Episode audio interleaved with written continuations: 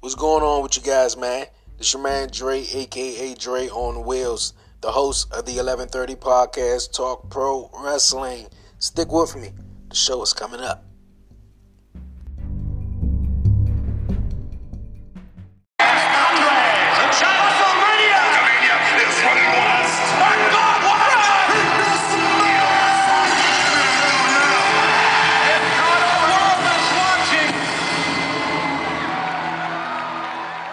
Yo, what it do, everybody? This your man Dre, aka Dre on Wheels. This is episode 18 of the 1130 podcast Talk Pro Wrestling. How everybody doing out there? Glad you guys joining me here on another episode. You guys, wherever you are in the world, good morning, good night, good afternoon, you guys. To all my listeners all over the states, Canada, Germany, wherever you're at in the world. I appreciate joining Dre on Wheels for a new episode this week. If you new, if you new, go ahead and hit that subscribe button, leave a review, a five star rating on Apple. I appreciate it so so much. I want to send a shout out to my guest who was on last week, Ken Beckner. Yes, man. Shout out to all my independent wrestlers uh, ring announcers, everybody that's doing their thing out there, man. It's hard times right now with this whole pandemic. So um, keep pushing at it, man. For real, keep pushing at it. But like uh, like I was saying, you guys, uh, this show it's gonna be a good one, and it's gonna be an honor, you guys. Uh, my guest here, Miranda Morales, you guys. She's a ring announcer. She's a backstage interviewer. She's also a podcaster guys. But you, heard what I said. She's a ring announcer, so you know I got to do it right. I got to do it right, you guys. So here we go. Ladies and gentlemen, making her way to the 1130 podcast Talk Pro Wrestling, all the way from Arizona. She's a ring announcer, backstage interviewer for IZW, and she's a podcaster. She's the host of The Miranda Show She's also involved in Lucha Central Weekly, The Chair Shot, available at www.chairshot.com and luchacentral.com. Once again, ladies and gentlemen, she's from Arizona. She's a ring announcer. She's the queen of soft style. Ladies and gentlemen, boys and girls, Miranda Morales. How you doing? Oh my gosh, that was that was so great. That's the first time I've ever been announced like that. I'm so used to doing the announcing that it's now I know what it feels like. That was wonderful. Thank you, Jay. Thank you. Thank you. I hope I did good. you did great. Perfect. Like I I love that. I love it. Thank you. Uh, thank you. Um, how's it going? Um, thank you once again. Thank you for joining me on the podcast. But uh, how's it going? Oh, it's going real good. You know, I mean, it, we definitely this year has been so full of ups and downs, but you know, I think through it, uh, definitely been getting to do a lot of fun and cool projects with podcasting. Um, as you mentioned, I, have primarily been ring announcing, been doing that for three years, but now the you know shows have stopped. It's definitely required me to look into pursuing other uh, projects and passions, and podcasting has been one of them. So I definitely commend you on all of the work that you do on the 1130 podcast uh, each and every week because hey, it's definitely definitely not easy. Um, it takes a lot of work. So thank you again for having me on this show. And just congratulations on the success of your podcast.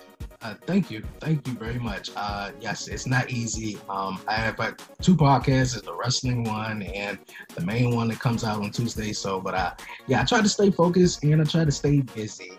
But um, thank you once again. Uh, you have a podcast also. You're the host of your podcast, The Miranda uh, Show, and also you're a part of Chair Shot podcast and Lucha Central. Can you tell us about um, your podcast and the podcast that you're involved in? Yeah, so I definitely do a lot of podcasts, and those are just things that kind of happened. Um, I first started about uh, almost two years ago uh, with uh, the Chair Shot. Um, I call him the kingpin of the Chair Shot, Greg DeMarco. He runs thechairshot.com. Um, he also has his own podcast, uh, The Greg DeMarco Show, and he asked me to guest host uh, one of his shows one time, and I had so much fun that it just continued to grow. So I was on there every week. I still am as part of his show, one of the co-hosts. But then uh, we were actually him and I were at the Royal Rumble in Phoenix uh, back at the beginning of 2019, and as we were waiting for the show to start, we just got talking about me doing my own podcast. And so he really encouraged me to do that. And I really wanted to do something on my own, um, really wanted to. Um, you know, just show my perspective of wrestling because uh, it is a little different than most fans. I'm much more driven by story and character. Um, and again, too, as, as much as there's been now a huge boom in female podcasting, um, it always still feels like there isn't enough. So I really wanted to have that opportunity too to show, uh, you know, what a female perspective of pro wrestling. So that's how the hashtag Miranda Show was born. And uh, then over this year, I got got the opportunity to join a brand new podcast uh, called the Lucha Central Weekly podcast, part of luchacentral.com. And that one is very different because it just focuses on the world of lucha libre. So we talk anywhere from the big promotions in Mexico like AAA and CMLL. We also cover some of the more independent promotions throughout Mexico, and then lucha related news um, in WWE, and Ring of Honor, and MLW. And that was something I had to learn uh, uh, more about. I've, I've watched some lucha libre as a kid, um, really with WCW and the cruiserweight division was my first introduction, but I hadn't really gone too in depth into that side of wrestling until this project came about, and it's been so cool. I mean, there's there's things culturally that I am very aware of and adapt to with with lucha libre but there's so much difference between lucha libre and, and american wrestling and learning those differences and how um, even just learning about lucha libre in uh, the American context, when we see luchadors on WWE or AEW, you know, how does that translate to an American audience compared to how does, say, a Latino audience relate to that? So uh, I really try and do projects that are a little bit different. Um, but things that interest me. And I've been really fortunate to be able to do that through uh, both thechairshot.com and luchacentral.com. Okay, that's cool. Uh, you said you were uh, a part of uh, the Royal Rumble back in Phoenix. Yes. How was it? How was that experience? Uh, so it was. I've gone to Raws and Smackdowns before, but that was my very first pay per view to go to, oh, and wow. for it to be, you know, one of the big four, the Royal Rumble, like it was uh, amazing you know like just the the grandeur of it all the spectacle like it really did like it was so cool and because that was also really the the peak of say like Becky Lynch, you know, and her career and and I just remember that particular point too after she lost her match with Asuka. A lot of you know people just in the stands wondering, so where where's Becky Lynch going to fit into this? Is she going to be in the Women's Royal Rumble? And the way that that rolled out live and that energy that you felt in there, like it was crazy. It was crazy. It was so cool uh, to be part of that live and to be part of the audience. And I you know, it's something I'll never forget. I haven't gone to uh, a WWE show since, uh, just because of, of, timing and, of course, now what's going on. But it's something I'll, I'll remember for forever. And you know, Arizona doesn't get a lot of those big types of shows. So mm-hmm. the fact that it happened, it really was a reminder. Like, hey, sometimes you just gotta go for it. Don't matter, you know what you got to do to get there. You just go for it, and I definitely uh, don't, don't regret it at all. Loved loved it. Yeah, I feel you on that one. Um, I'm still missing out to uh, Royal Rumbles. Uh, I've been to a Survivor Series though, but I'm pretty sure the Royal Rumble is something to be at. You know, I would love to see that uh, that Royal Rumble match live. So I know that was cool. But um, uh, we're gonna move on. How did you become an announcer um, slash interviewer? And also, how long have you been in the wrestling, you know, scene or business, if. I may say? Uh, so I got my start when I was living in Albuquerque, New Mexico, um, there was a local promotion there called Destiny Wrestling Organization, DWO. And it's um, kind of funny because I heard about them um, through like flyers around town. And at that point, I'd actually never gone to an independent wrestling show. Um, I didn't really know much about independent wrestling. I really just, whatever I saw on TV, I knew it existed, but I had never gone. Mm-hmm. So I finally went to a DWO show, I want to say late 2016 and you know i thought it was great it was a totally different side of, of pro wrestling you know we're so used to seeing what what's on tv when you go to big events um, i'd never been to something like an independent wrestling show so i loved it and i started following them on social media and um, they had posted that they were looking for interns. They were looking for, you know, people to help out. And I had kind of thought about, you know, do I do it? I, I never thought about actually being part of a wrestling promotion. I always was just on that fan side. And uh, a few months after that, they had a booth at a local Comic Con, um, and they were, you know, uh, promoting their upcoming show. And I went up to the booth to the wrestlers who were there just to introduce myself and to just say how much I really liked their promotion and the show that I want to and they said, "Hey," they brought up the internship thing. Hey, if you want to be an intern, I said, "Oh man, I I, I can't not do it now." So uh, I signed up to work with them and they put me at first as a backstage interviewer so i did that for a few months and then ev- eventually they said the plan was to always put me as a ring announcer so after a few months of learning the, uh, the ropes on backstage interviewing i finally got my shot to be in the middle of the ring and announce some matches and that really was what hooked me i, I do like both there's definitely I, I wish I could do both. I there was a very short amount of time where I was lucky that I mm-hmm. could do a little bit of both in a show uh, because I was splitting ring announcing duties with the primary ring announcer. They did a wonderful job of just like getting me in slowly. They, you know, some people just are it's thrusted upon them. You go ahead and you do it, and I've heard a lot of stories about that. I was really fortunate where they eased me into it, so I had some time to learn and to kind of get a rhythm for things. Um, and I loved doing both. I loved the interaction of uh, interviewing someone in the back and coming up with ideas of just how to, you know, portray what you want to portray. Uh, in, and how you want to convey a message of a wrestler, uh, of their appearance, of what they're wanting to, to convey about their character.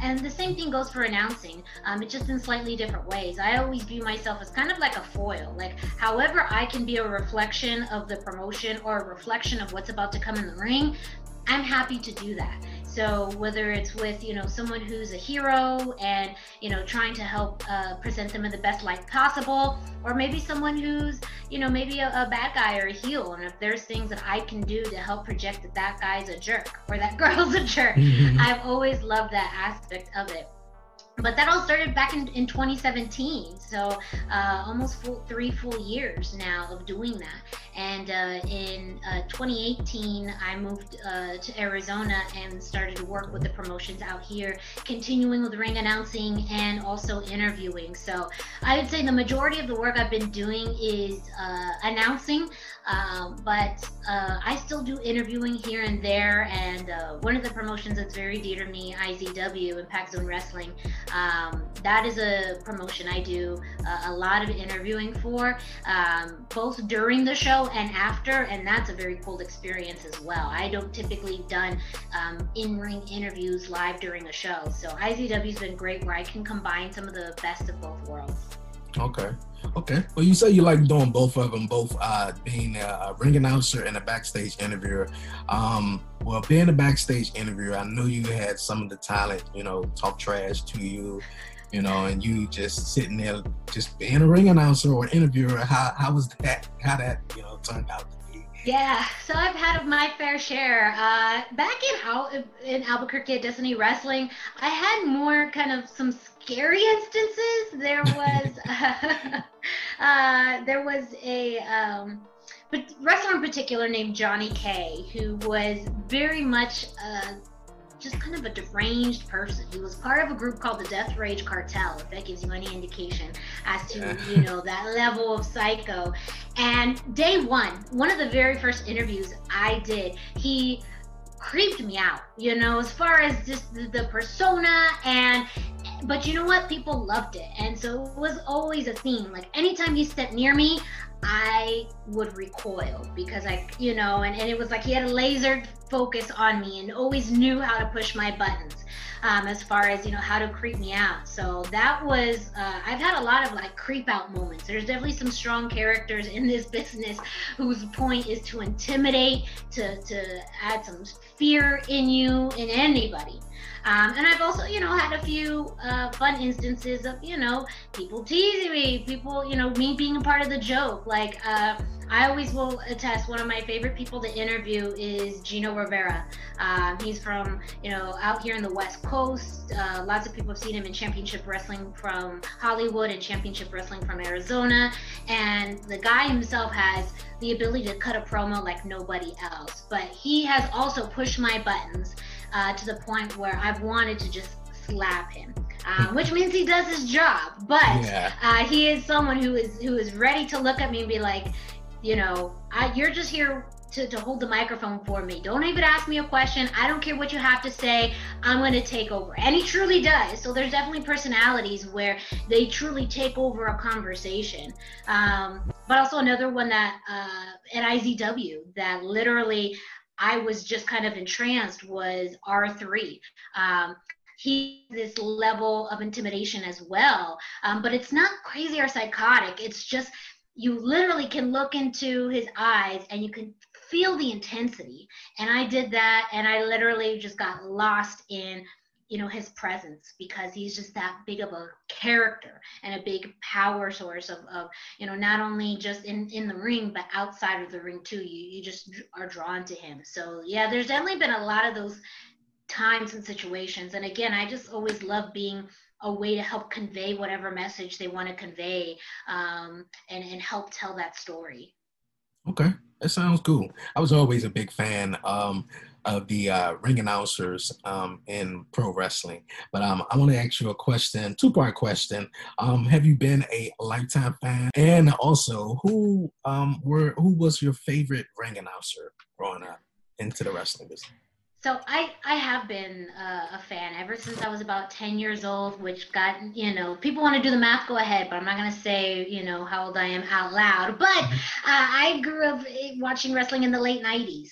So I was in that time of, you know, the Monday Night Wars and the Attitude Era and, you know, all everything that really was a boom period for wrestling in the late 90s and into the early 2000s. And so I, Mondays were the most exciting for me. You know, as kids, most people are like, why, why are you so excited about Mondays? Exactly. For me, it's like, because I get to watch Nitro, I get to watch Raw, and, um, you know, the stories just enthralled me. I think that kind of also influenced my perspective as a wrestling fan, I was always more drawn to what was happening with characters and yeah. stories that were drawn. I mean, Austin and McMahon was one of the most, I think, well told stories.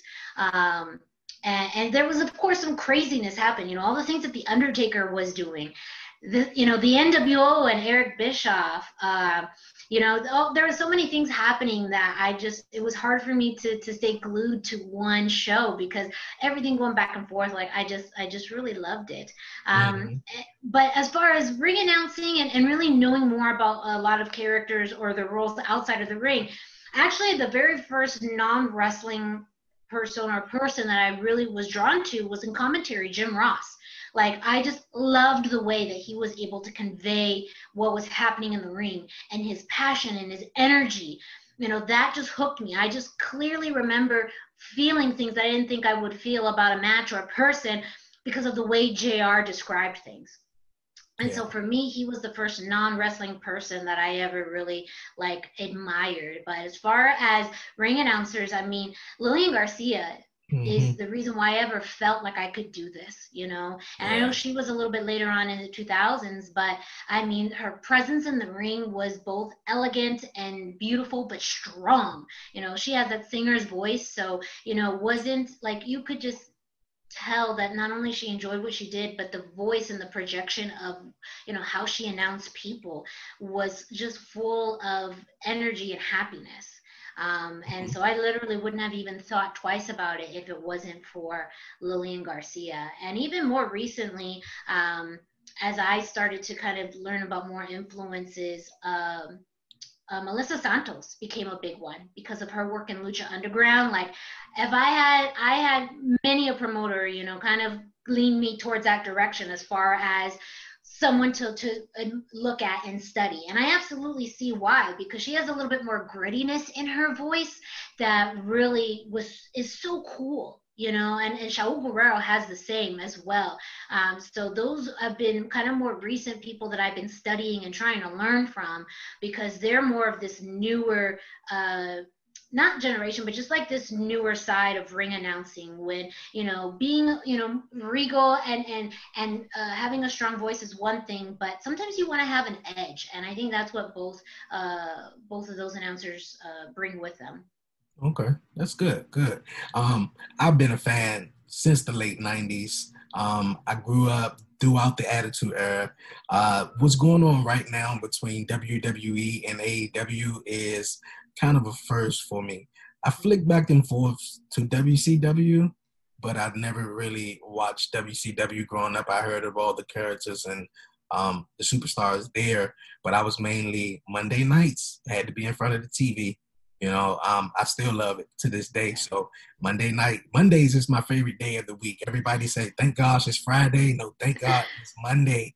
Yeah. So you get to watch some wrestling. But um, yeah, uh, like you said, Stone Cold, and ain't that your your favorite wrestler, Stone Cold?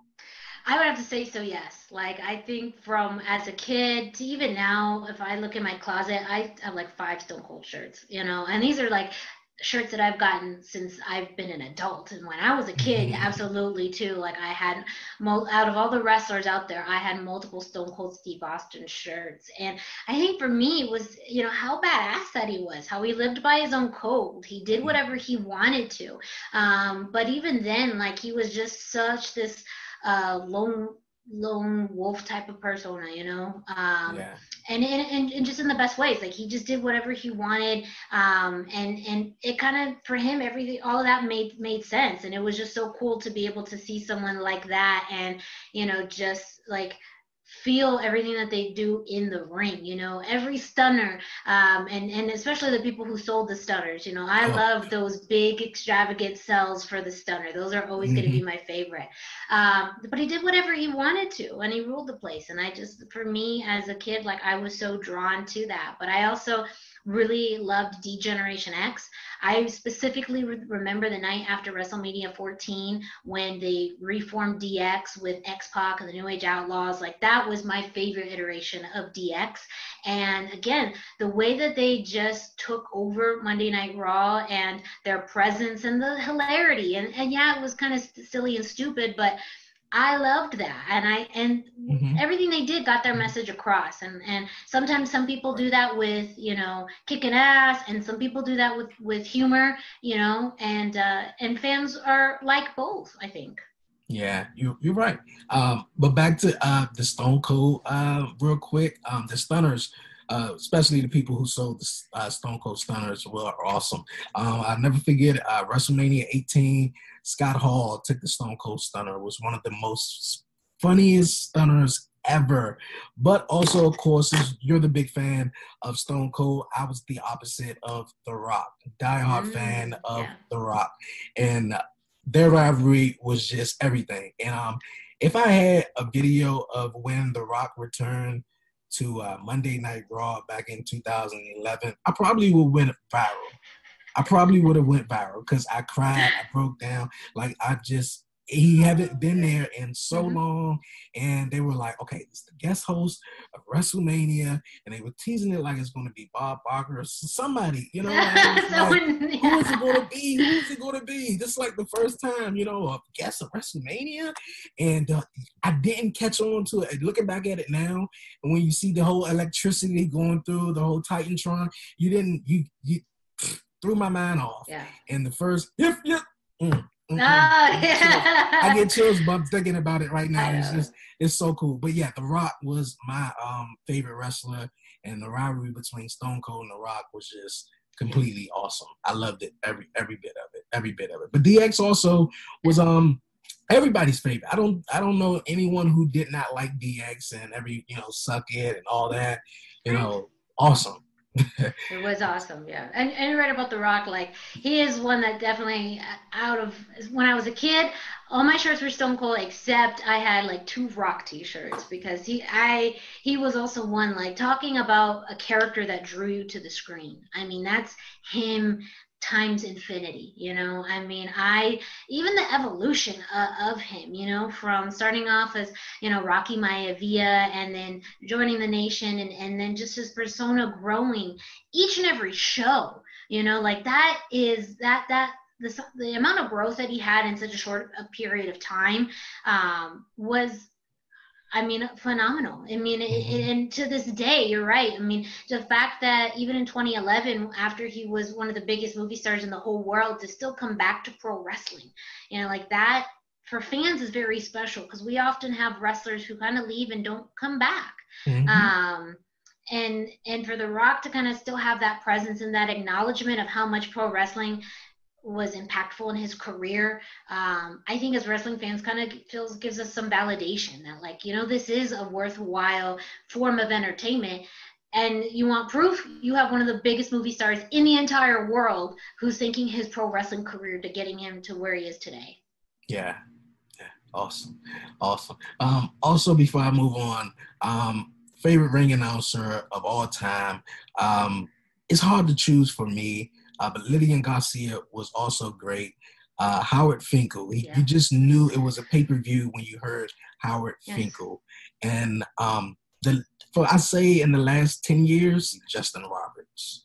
It's just the way he introduced them, and you know, it's just like he's over the top a little bit, but he you know, is. I love so you know, he did this with John Cena, and now it's he's moved yeah, on to Jon Moxley. Yeah. The way he says yeah. and, and I've actually had the pleasure of talking to him several times, and he's always been so nice. And one thing he's just, I asked him, like, you know, how did you figure out your voice. Mm-hmm. And he mentioned how for him, he used to listen and kind of adopt a lot of what Howard Finkel did and then through that you know he kind of evolved and found what works for him he studied his work he made adjustments and that is truly a sign of what I think all that hard effort and work has helped him to get to right now.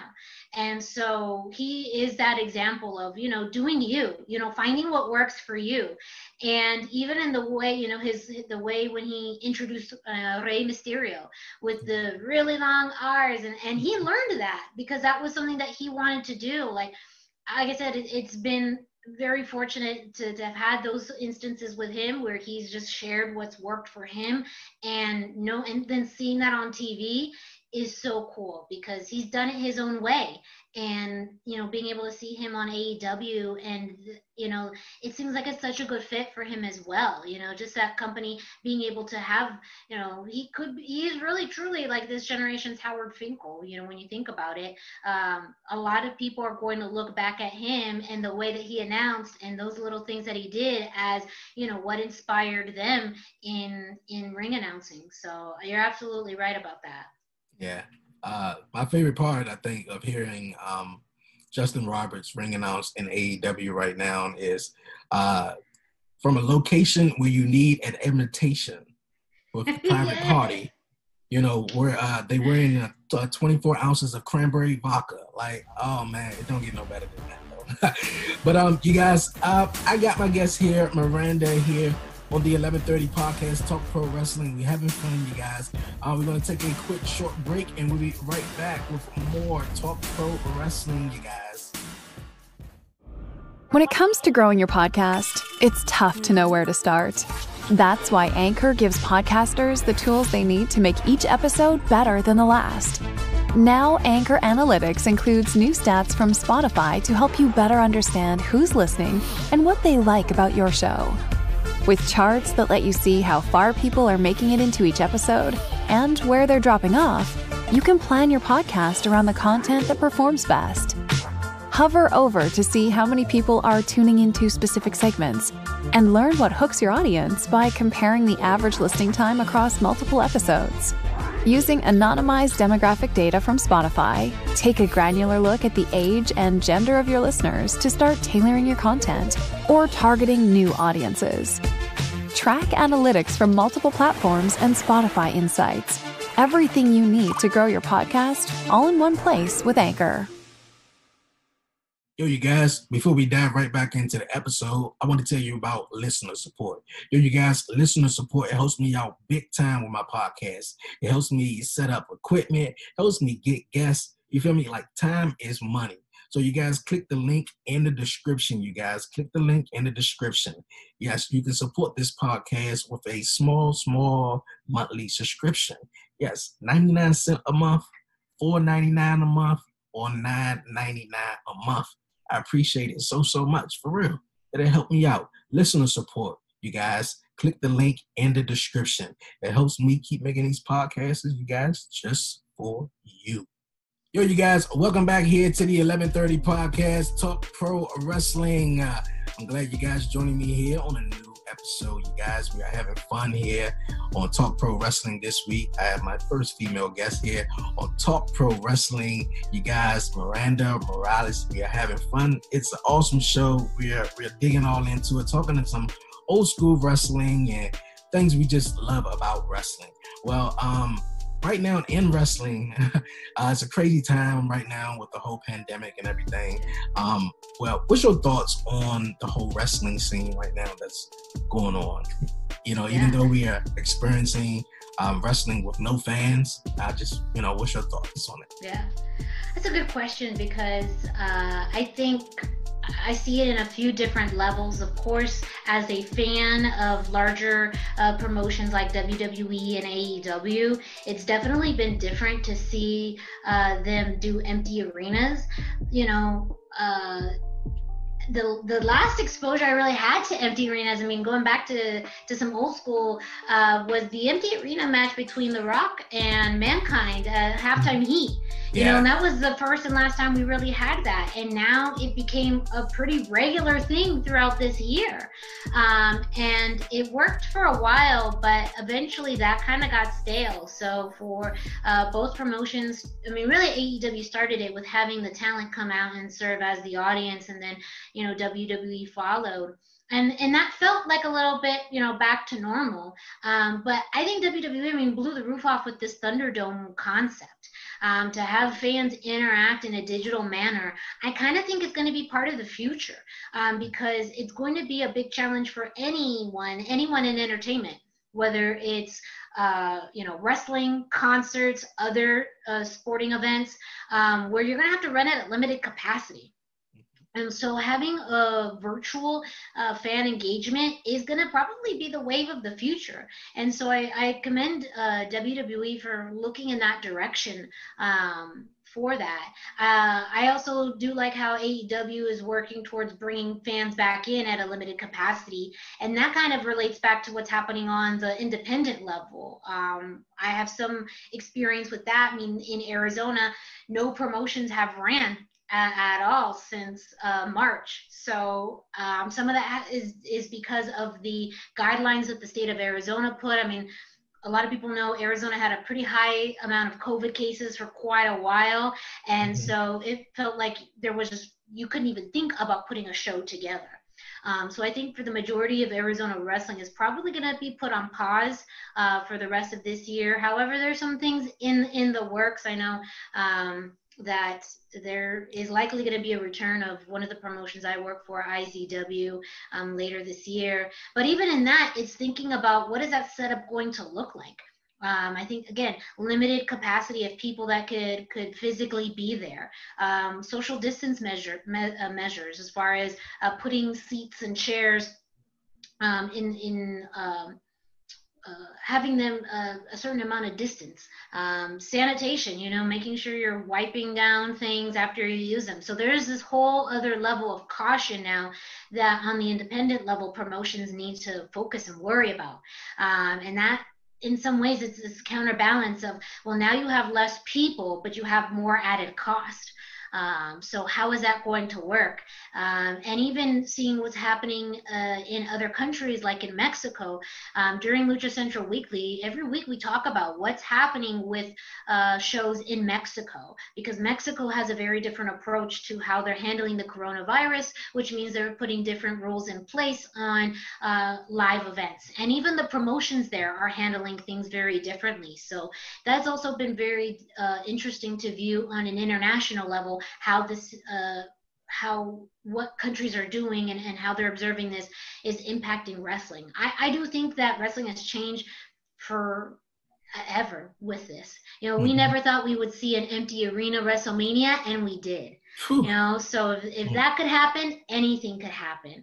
Um, but I think there's a, this a higher level of responsibility um, in general that promotions need to have, and most of them I think do. There's a lot of them that, like for example, uh, you know, MLW um, just announced that they're going to be restarting. They yeah. were one of the few promote, you know, larger mm-hmm. promotions that said we're going to not run until we have a handle on this and you know that did lose out on time on shows that they had already scheduled. Um, but you know now they're coming back and they've been able to see what other promotions are doing what has been happening what's worked and they can go in i think a lot more confidently about the protective measures. Same thing with ring of honor. You know it's kind of this back and forth of do you risk the health and welfare of, of the wrestlers or do you keep on going and build momentum when now wrestling is very limited? And we've seen you know companies try and do uh, both or some but you know it's this has really changed wrestling forever. And i think overall companies now have to be more mindful about the safety of their performers and of, of their audience and their fans. And what does that mean? Likely putting more digital content out there right now um, but eventually, too, that's going to get boring. People are going to want to be in front of, you know, an arena again. So, uh, you know, I think everyone's having their challenges as to figuring out long term plans because it's so hard to plan long term uh, right now. Mm-hmm. Right about that. Um, like you were saying, this may be the future with this whole Thunderdome. Um, uh, the past couple of weeks, I've been missing out to try to get in. Uh, well, this week, I got an email I don't really know how it all works and stuff, but I hear that they rotate people every 15 minutes or so. But I got a strange call in time. But when on on here on the East Coast, SmackDown starts at 8 p.m. So I got the call time at 8:45 p.m. So not too sure about that. But um, you you really like the Thunderdome? I say.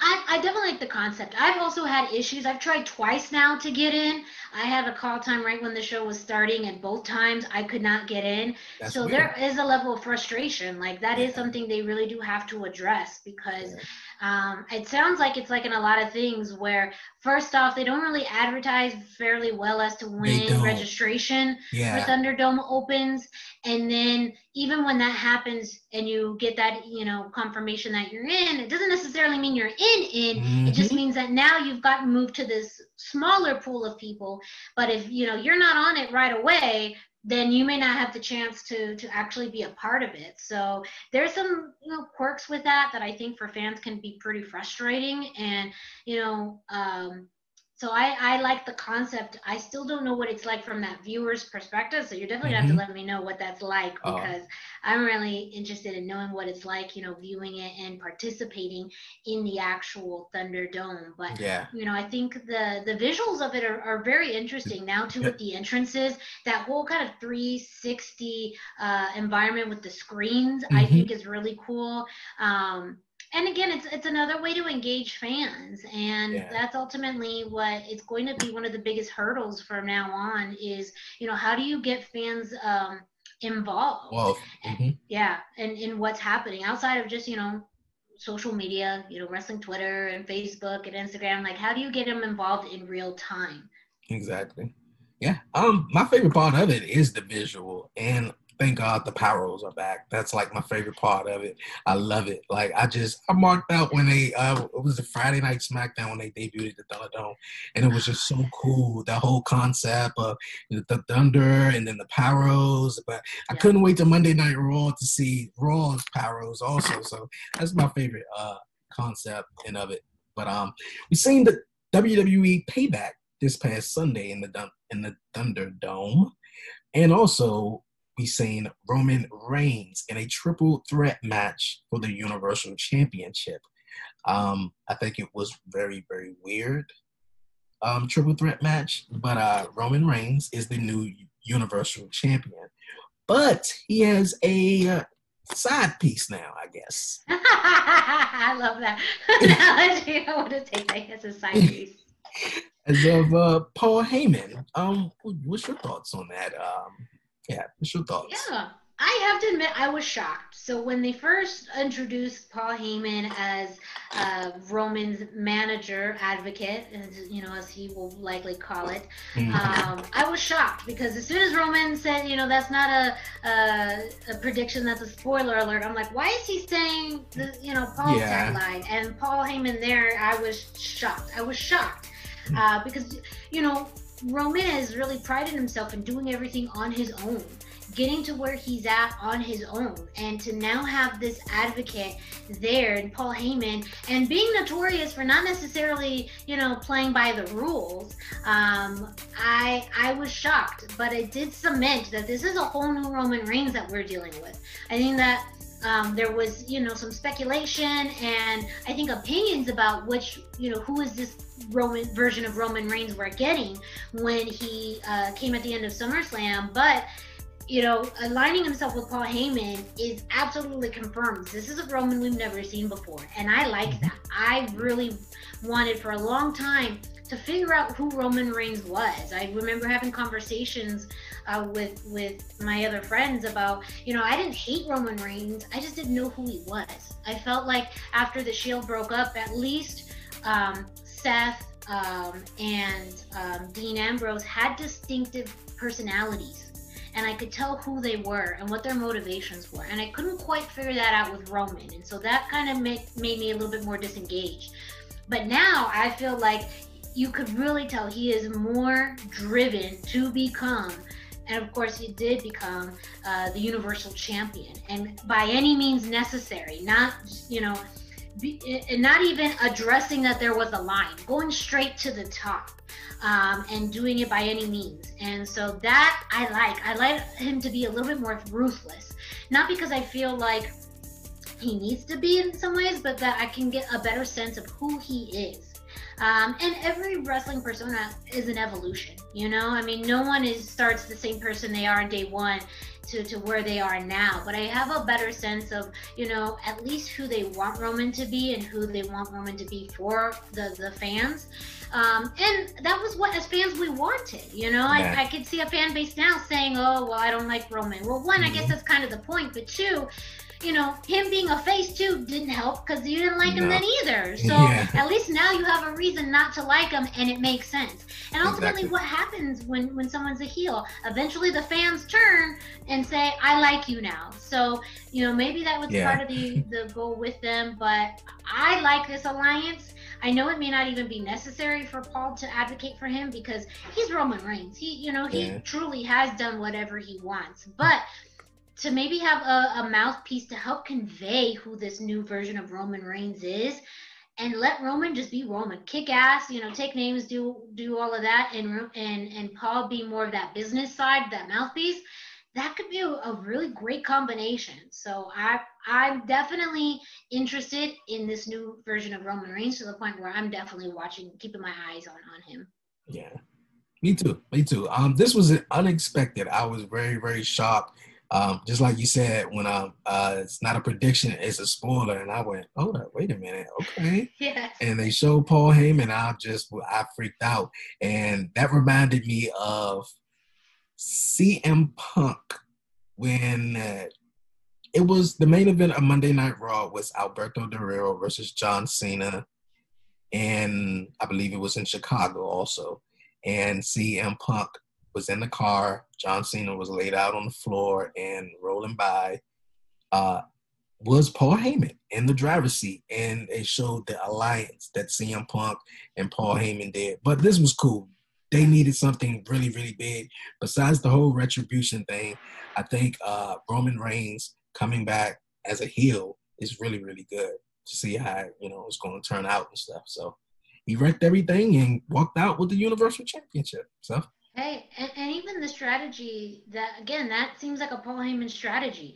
Don't sign the contract and don't get into the match until the right opportunity. I mean, mm-hmm. that is very much a Paul Heyman move that we would have never seen the old Roman Reigns do. Mm-hmm. Um, and we've seen also what I mean, why not? Because he's also seen what happens when other people break the rules. I mean, Seth Rollins in WrestleMania 31, you know, like he he lost his opportunity for the the championship because Seth Rollins cashed in his money in the bank at a triple threat match. So if anything, I think as, as far as maybe some motivation or reasoning behind this is why follow the rules? Why do all the right things when it leads you nowhere? Because that's what happened to Roman. You know, now that he has a, a advocate that can be more strategic in, in business matters and help him get to, you know, the championship in the fastest route possible, which he did, you know, you know, why go back to, you know, doing things the right way, the right way, quote unquote, you know, or the honorable way, mm-hmm. when doing things in a cheating manner gets you to your goal a lot quicker. Yeah, we have seen that. um, we're gonna move on here on the 1130 podcast. Uh, Sasha and Bayley. Um, I really want to know what's going on with this storyline because I'm waiting for them to turn on one another. But I feel as though they are milking it and really, really milking it, like really slowly though. Um, you get Bayley looking at Sasha one way, Sasha looking at Bayley, Bayley putting Sasha in a match, Sasha putting Bayley in a match. But Bayley's just like, okay, well, as long as I don't lose my championship, it doesn't really matter to me. Yes. So I love I love it all. Like they just been the whole forefront of this pandemic in WWE. Basically, you know, they've been the stars. So, um, and you were also telling me that uh, Sasha and Bayley are one of your two favorites right now in the story that they have. I actually talked about it uh, on my podcast this week uh, because it's a story that I've really wanted to explore more. And I've been a Bayley fan for a long time, actually, since her NXT run. Um, I've loved the babyface persona. I loved, you know, just this happy-go-lucky, happy to be here type of persona. And the story that they told in NXT uh, on her way towards the NXT Women's Championship, that road to redemption leading to her match with Sasha Banks at Brooklyn was one of my favorite stories and it was so simple but yet told so beautifully so i've been a bayley fan for a, a long time now and i was shocked when she turned heel um, i didn't expect that to happen and i mean mm-hmm. we were just talking about evolution needing to happen i agree that every wrestling persona and character should play around with that concept in their career. You know, no one should stay that stagnant for that long. Uh, even one of the most famous uh, examples of that is Hulk Hogan. You know, he was a babyface the, for the majority of his career. However, I think his turn, his run as Hollywood Hogan helped his career grow up by another 10 years in a way that staying uh, face would have not allowed him to do. Mm-hmm. So I think even for the the just to, to keep your career going, you need to continuously play with those dynamics. Yeah. But I wasn't a big fan of it at first, her turn, because I didn't quite get it. Yeah. And at that point too, we still had fans in the audience and and they didn't quite get it. So things really started to click, I think, once when her and Sasha started to team up. Because Sasha's a fantastic heel and really seeing this alliance um, now more from a heel perspective than a babyface perspective, uh, I thought made both of them look fantastic. And then that's when I started to get, okay, now I get why Bayley is a heel, and, and this is starting to click and make it work. But you made a very good point earlier about now Bayley's focus is really being on her SmackDown Women's Championship. And so mm-hmm. she's looking a little bit more like the the heel in this scenario where Sasha may come up as the face, and that's a dynamic I don't think anybody in the world would have thought we were going to see.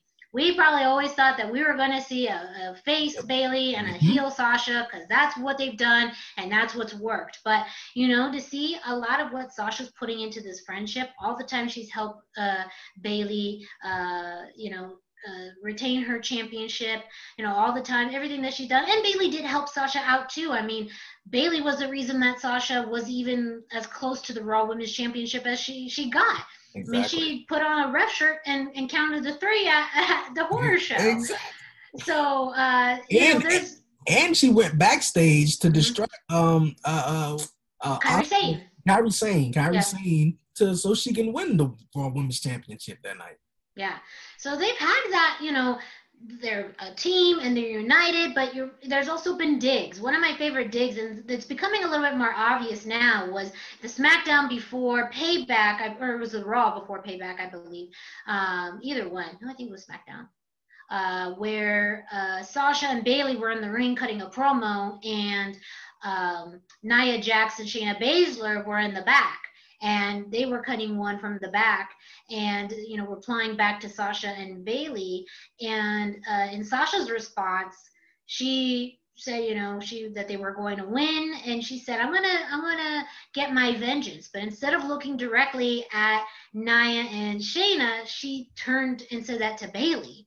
So there's little things that's happening especially with i think sasha's communication now where you're starting to see she is getting more upset with Bayley that now you know sasha has no titles um, and and she's put in all this effort to help Bayley, and maybe she doesn't feel like that's been reciprocated with Bayley at all.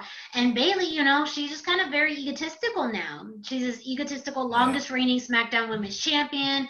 You know, Sasha's my best friend, but this is my title and you know i know you don't have any titles anymore but you know i'm still champion so isn't that still a good thing so there's lots of layers to this i think and and they're really dragging it out but i think that the current situation has allowed them to drag it out and mm-hmm. i think mm-hmm. if this was in front of a live audience we wouldn't have had that patience but I do yeah. think in the end, it's going to build to a better story with them mm-hmm. because there is so much history and layers between them that I think they're going to. I mean, once we finally get them in the ring one on one, it's. I mean, it's going to be electric. It's going to be definitely shades of Brooklyn plus things that we've never seen before. Because I, at that point, I truly believe the dynamic is going to be flipped, and Sasha is going to be the face going into this.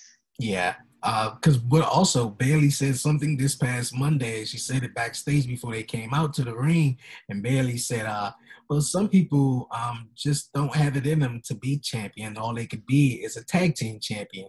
So she said that too, and Sasha just looking like, "Okay, she's trying me. Yeah, she's really, okay. she's really yeah. trying." So uh, yeah, I, and also I'm glad that Bayley switched it up. I didn't get it at first. I was kind of shocked. Um, the haircut was new, yeah. but um yeah, she had to switch it up, just like the Undertaker said in his in his documentary. Um, if he went the whole dead man character throughout the Attitude Era, it wouldn't have worked. So him changing up to American Badass, and you know, gotta just evolve. Mm-hmm. You know, so um, that's cool. Um, we're gonna move on here on the 11:30 podcast before we wrap it up. Um, check out NXT this past week. I've been able to watch some of NXT. I uh, watched the street fight uh, between Legado del Fantasma um, and uh, Breezango and Isaiah Swerve Scott. That definitely is something we we talk a lot about uh, Legado del Fantasma on uh, the Lucha Central Weekly podcast because I mean that whole concept is just lucha, lucha, lucha. Uh, having Santos Escobar um, change his persona from Hijo de Fantasma to Santos was a very big deal. Mm-hmm. Um, and Legado de Fantasma, I think uh, our group really and me especially, feels like it's one of the best representations of lucha libre in American television right now. WWE has not always been the greatest when it comes to uh, lucha representation, as far as it being taken seriously. It's been more comical. Um, it's it's been more of uh, kind of a stereotype, really. But I think Legado de Fantasma has really, uh, really showcased you know what their goal is um, in putting a, a, level of respect wanting to have lucha libre uh, as a form of wrestling that is respected in the american audience but also evolving away from the masks away mm-hmm. from uh, you know its its history and creating their own history. And so i really love that. So anytime they're on nxt i uh, watch them. Um, and and then segments of the uh, Iron Man match, of course, like that. Unfortunately, I haven't watched the whole thing through yet, but uh, my goal is to do that very soon because I know how it ended. I just don't know how we got there. Yeah, I don't want to spoil it. That's why I asked. But um, uh, Santos Escobar. Um, I really love his name, the way he changed it up. I thought that was just a badass name. Um, before then, I was like, who's this guy? Like, he beat um Drake Maverick in the Cruiserweight tournament. And I was like, the whole story behind the Drake Maverick thing and how he got sort of resigned back, or Triple H came out there and resigned him. I thought that was cool. But, you know, I didn't expect them to lose, but I didn't expect Triple H to come out there to sign him neither. But that was a cool story in itself. But Santos, once he changed his name to Santos Escobar, I was like, okay, I'm digging him. You know, I didn't understand the championship win, but um, hey, uh, and then the story leading up to this, where he was taking Raheem Mendoza, uh, uh, uh, the other dude, Quine Wilder, Wilder Yeah, dude. Joaquin. Joaquin. Yeah, Joaquin Wilde, and they were putting them in the back of uh, the vans and stuff, and now they, you know, are a faction. It's pretty cool though, but I didn't understand him at first though. But I definitely like Santos Escobar uh, now because he's a badass and he's the cruiserweight champion. Yeah. Um, also, um, what's your thoughts on Retribution? Oh man, yeah, uh, that's a loaded question because I, you know, I was originally interested in them, um, but I feel like there was a certain point in which they got to, you know, take this plunge and move to uh, through chapter of, of Retribution. Get, you know, give us some signs as to who they are, what this is all about, what they're doing, uh, or stop. And I feel like uh, the fact that you know they were made up to be this big deal and and cause mayhem and destruction but it was so selective to the point that that didn't quite make sense as to when they made their targeted efforts like the fact that we didn't really see them um we saw them at the, during the premiere of the Thunderdome, and that is when I thought they were going to take it to the next level, like maybe hijack the Thunderdome or hack into the Thunderdome and kind of do more of an, a digital assault. Um, but they just are more of a physical group. Um, but ever since then, I felt like everything that they've done after that, like to me, I've just lost interest in them because I, I, I don't know, I don't know who they are. I don't know what, why they're doing, and so the fact that they continue to do the same things and they're not evolving in any way in uh, their approach to this, like.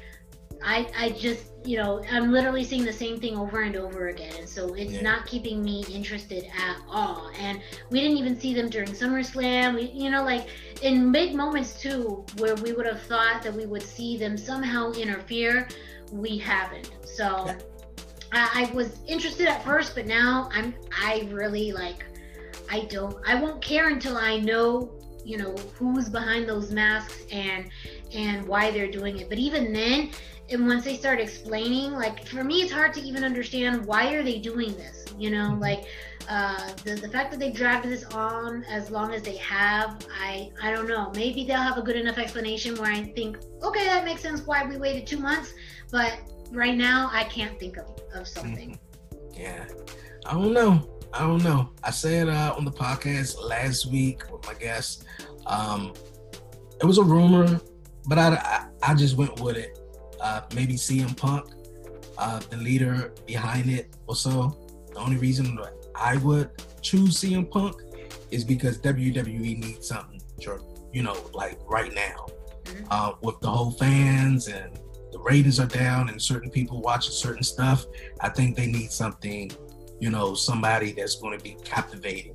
Um, in a way, I can think it's Roman Reigns because he didn't show up. I mean, the, uh, Retribution didn't show up at SummerSlam. But I'm not just saying, you know, all of my Roman Reigns, but uh, you know, he's the you know leader. But I don't know. I really don't know. Yeah, I, I could see why the theories. I've, I've heard about the CM Punk theory and why it would make sense because if this group is all about destroying the structure of WWE, you know, what better way to have that leader than be CM Punk? Because we've seen it all over the headlines. You know, there feels like a personal vendetta between CM Punk and WWE, and all of the stories that came out um, after he was he was after he left. You know, I mean, there's a lot of deep rooted history. And so, what better way to get back at WWE than to destroy, you know, everything that makes them what they are the ring, uh, the uh, production area, the Mhm. wrestlers, you know? So, and again, it goes back to the reasoning. So, I would want to have a leader that could like fully explain why it's happening. And that would, again, interest me. However, you know, the fact that they've gone on this long, and ultimately, I, I don't think it's either. I don't think it's CM Punk, and I don't think it's it's Roman Reigns. So who else could it be? And could they have a good enough explanation behind all of this? I'm not sure. Um, uh, like I said, I, I I don't think Roman would need something like this. Uh, I really like his partnership with Paul Heyman, keeping that together as its own thing.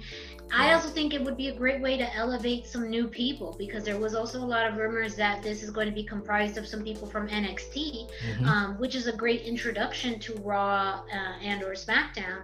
Um, and to have someone be the leader to take ownership of this is, would be a very big deal. Um, so I hope it's somebody new. I hope it's someone they could build around. Um, but again, you, they're gonna have to do something soon, or else I feel like all the effort that they put into this, people's attentions are going to to drop. So evolve, do something different, change it up, give mm-hmm. us something, or else all of this is going to be for nothing. Yeah, right. Um, what's your thoughts on Keith Lee making his debut uh, uh, on the main roster, and not only that, defeating the Viper Randy Orton at Payback in a shocking fashion? By the yeah. way. I was surprised that Keith Lee lost the NXT Championship. I thought that they were gonna. I, I I was very surprised about that. Yeah. I understand why because even in hindsight, looking at everything they did for Takeover 30, it was truly built around Karrion. The mm-hmm. visuals, the music, everything was built around Karrion. So I, in hindsight, it's like okay, so they were gonna go through this no matter what. Um, you know, I was I was happy to see him on Raw, though. I do feel like there's always this level of fear as a fan that whenever you have someone move from NXT to Raw mm-hmm. or SmackDown, there's going to be elements of them that don't either translate. And I don't know if this is the way that just the two shows work or when you're put on a bigger stage what happens but there's going to be elements of that of that character of that individual who kind of it kind of gets lost so I am glad that they started him off with a really good win over Randy Orton, one that I was shocked, um, to be honest, because it's Randy Orton. You know, he doesn't lose very often, and especially to somebody that new. But it made sense. I mean, Keith Lee is incredibly talented. I mean, he is someone, he is agile and quick and strong in ways that a man his size shouldn't be. So for I, I think as far as his style and approach to wrestling is one that I think was going to be a challenge for Randy Orton to address anyways. So it mm-hmm. makes sense that they had that win. But now it's also what's next. You know, what do they what does he do next? Um, because now he had a, a loss against Randy on Raw. So I mean now it's 50-50 and then we go back to that you know will the wins that he get end up you know elevating to to the point over the losses that he gets as well. So you know I, it, it's a little bit of a scary time i think any anytime you have anyone move up um, from nxt uh, to um, either Raw or SmackDown, but it's also a good time because they can play around with some things without audience. Um, I don't want to say interference, but you know, sometimes crowd noise can totally change the setting and the mood of a story. Mm-hmm. Right and um, sometimes, a lot of times, it can be great because that pop that gets, it's like magic. But sometimes, when you have a crowd react negatively to something or not at all, like that could be like, wait, I thought this was going to be special or important, and the crowd just killed it. So we could play around with that a little bit now with Keith Lee without having to worry about that. Um, you know, I, I think he could have spent more time in NXT though. I do, I truly believe he had still more things to do in NXT. Um, but you know, I mean, it, it's also a great thing for him to move up. I mean, time is of the essence ultimately, and you never want to you know, pass an opportunity to get on a bigger stage. And that means, you know, I mean, his performance at the Royal Rumble this past year, that means we could easily get him again. Um, uh, and even in a WrestleMania, like that is truly where I think he would shine and he would have a, a wonderful match. And so I'm glad that we're getting closer to that for him because um, I want to see Keith Lee at WrestleMania. I do too. I do too. Um, to what you were saying, uh, I was very disappointed when Keith Lee lost the uh, NXT Championship and Karrion Kross. I, I had no problem with him winning it. The problem was the fact that the next, well, that Wednesday he came out and he was injured, so he had to give up the belt. So I was a little, I was very furious, even though that that SummerSlam, of course, they announced that Keith Lee is going to be on Raw. So I was like, okay, that's cool. But also looking back at it, I didn't understand the fact that Keith Lee had to give up the North American title, um, you know, just for other guys to have opportunity, which is cool. That's very, very cool though. But why Keith Lee couldn't have just been that bad ass guy, just hold both titles and just go defend them? But hey, it's cool though. But um, I'm proud of Keith Lee. I think a lot of people are feeling disconnect with Keith Lee um, right now is his interesting song. it's kind of like no more. It's you know basking in his glory, but you get generic things on after that. So yeah. I think that's the only problem I think a lot of people have about Keith Lee right now. Yeah, there's some changes with him, obviously, with his attire and his music, yeah. and again, too, that translation to Raw or SmackDown. Sometimes it's a literal translation of, of you know changes with the persona or gear or music, and sometimes it's a more of a figurative translation about you know how does that character fit with the realm of everybody else on that particular roster. And so I think that overall he could have a really great presence on Raw.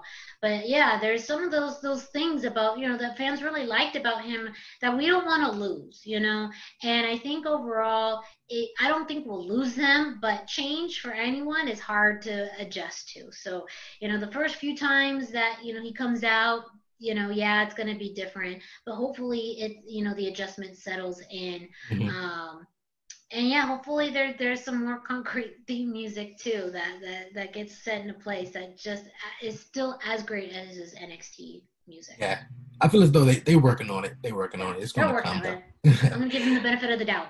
Yeah. um, with uh, AEW All Out coming up this Saturday, are you excited about it? Are you looking forward to it? I am, yeah. I mean, it's a very different feel for All Out, um, and even Double or Nothing earlier this year because of the fact that you know they're in the same scenario. They're doing these in empty arenas or arenas really with no fans, and so I think AEW in particular. I mean, that's a passionate fan base. That is a fan base that when you go to a live show, like that helps make the event what it is is that passionate fan base so to me it is a little different the build up to these types of shows especially you know all out like the build up to it has felt different um, mm-hmm. than last year.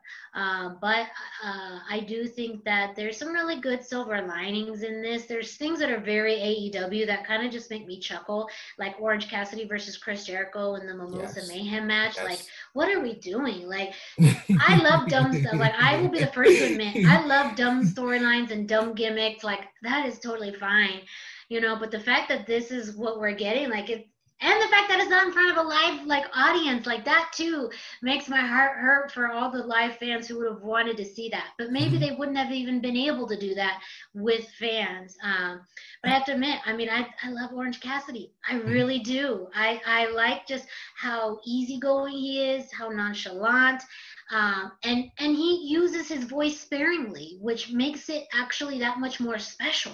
You know, he does a lot of things with his body language that you don't think you could get away with in pro wrestling because a lot of things what you have to do is is vocal in your promos and how you talk and communicate.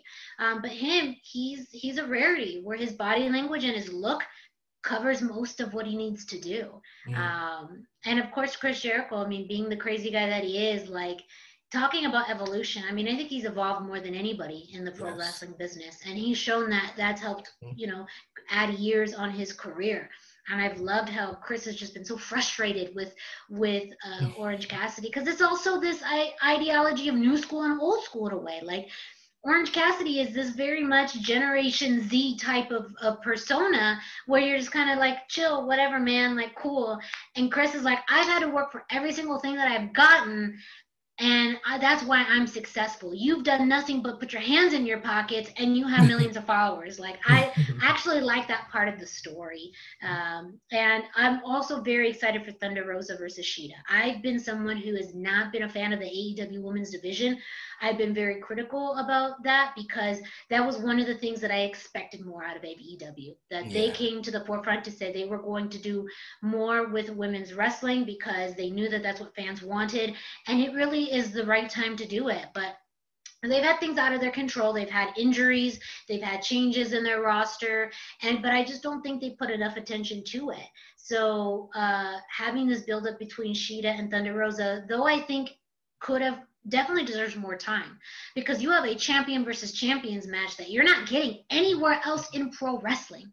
And the fact that they don't seem to be putting i mean they they they're doing great promos with it but i wish it was getting more time on the weekly shows. And it's only been like what a three week build up like that's insane but I think it's going to be one of the most highly anticipated matches of the entire card, and I hope it gets placed well, and I hope it gets you know a good time frame because you know this could be what helps turn their women's division around. Like this could be, and granted, we don't know what the long term status is of Thunder Rosa, um, but if we get more of her throughout, uh, you know, AEW, and this you know also opens the door for more women to come into AEW and put some seriously good matches together.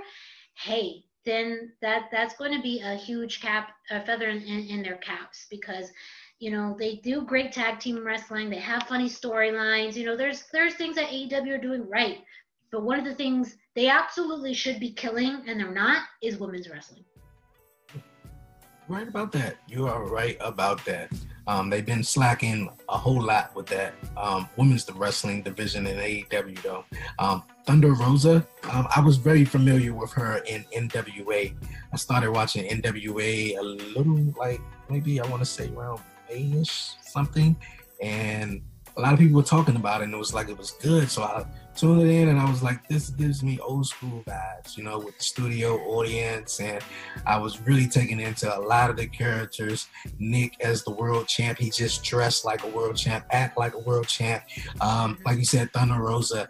Um, um, man, it's just so much, so many superstars. Eddie Kingston was another one. Ricky. Starks. Uh, you had the Rock and Roll Express there. Um, I'm trying to think of my man name because uh, he always say, "Yeah, you know, I'm thinking about Drake, Drake, Drake. Was it? Uh, oh, it, Eli, Eli Drake. Drake. Yes. Eli Drake. Yes. Eli Drake. Yes. Eli Drake. That's great. that's yeah. that's one of my favorite. Yeah. I I was actually very fortunate to go to the second taping of NWA Power last uh, September. Um, and that was something I never thought I was gonna be able to do. I was in uh, Atlanta visiting family, and when I heard that they were doing the tapings, I was like, I have to go. I, I never thought this West Coast girl would ever end up uh, going to an NWA show, but seeing that whole setup live was fantastic. Uh, the structure of it, I mean, very much built for TV. And I don't think anyone at that time knew how much it was going to blow up, but it, it mm-hmm. really did because it showed it was this blend of old school traditional television wrestling, but with new characters and new mm-hmm. people. And yeah, Thunder Rosa, when I, she she came, the, the taping I went to, she just made a brief appearance. But out here on the West Coast, I mean, she's very well known. I mean, she's wrestled all, all over the West Coast, all over the world. And um, to just have her on that big of a stage for AEW, I think is incredibly well deserved. And it's just, again, new talent that, you know, some people in the independency may have known, but now she's going to have, you know, a worldwide audience on her. And someone that I think is actually very comparable to Shida in wrestling talent as well. I mean, she's beyond talented. So I'm really happy that um, you know she's going to give that spotlight to the NWA, and that unfortunately too. I mean, the NWA being kind of one of the casualties of what's happening right now with COVID. I mean, they were doing very very well uh, for for several months. Uh, but it does seem like they've been adapted or adopted into a uh, the United Wrestling Network, who's going to be putting on live or uh, televised TV um, starting in a few weeks, which is going to incorporate elements of the NWA. So that too, I mean, that's part of the future where we may see partnerships with promotions that we didn't think of before but in some ways they may have to in order to to you know keep producing more content or even to survive. Um, so you may be able to you know watch the united wrestling network. I think it's uh, september 19th um, but they're going to be back and you may be able to see some of that nwa action uh, when it airs. Okay okay. I'm excited. I'm very very excited. Also for uh, all out this coming Saturday. Well, you guys here on the 1130 podcast, you guys, Miranda was my first woman here on the show. So, so excited. You. Um, you always welcome back. This was very, very fun. Um, you know, I don't really have too many, you know, women that I can chat wrestling with. It's mainly guys. So, same, you know, same here. so this is this is this is really really cool. I appreciate it so so much. Um, before we wrap it up, um, any upcoming events that you have, and also shout outs that you want to give? Yeah, yeah, of course. Uh, well, upcoming events uh, I mentioned there may be some happenings in Arizona. Um, with Impact Zone Wrestling. So make sure you check out Impact Zone Wrestling IZW uh, on social media. I believe it's IZW Wrestling um, on social media and also IZWWrestling.com um, for information. Uh, I'm on Instagram and Facebook at the hashtag Miranda so you can keep up to date on um, anywhere that I'm at as far as promotion wise. And then my podcasting, like I said, definitely keeps me busy. Uh, I do that every single week uh, with the chair shot. Um, I have podcasts that drop on uh, Wednesdays and Thursdays um, with the Greg DeMarco show and the hashtag Miranda show. Uh, you can find that on thechairshot.com. And then Lucha Central Weekly, uh, that podcast drops every Friday. Um, and you can find those on all of your uh, podcast streaming platforms like Spotify, iTunes, iHeartRadio, Podbay Speaker. But you can also check out uh, thechairshot.com and com for those. I also do an Impact Weekly review um, for Big Gold Belt Media. Um, when Najir Chambers, one of my dear friends out there, we watch Impact every week and we talk about it um, and we do a, a, short little video cast on it. That's a lot of fun. So you can go to Big, I'm sorry, Big Gold Belt Media. Uh, for for that. And uh, yeah, I thank you so much. This was a lot of fun. I always enjoy talking wrestling, and, and man, you got a lot of great questions and and knowledge of wrestling. So this to me is like a great uh, a great day, great uh, interview. Thank you so much. No problem, no problem. I got to get you on. We're gonna talk some more impact. We got to talk some impact too. I kind of. I know there's so much more. There's yeah.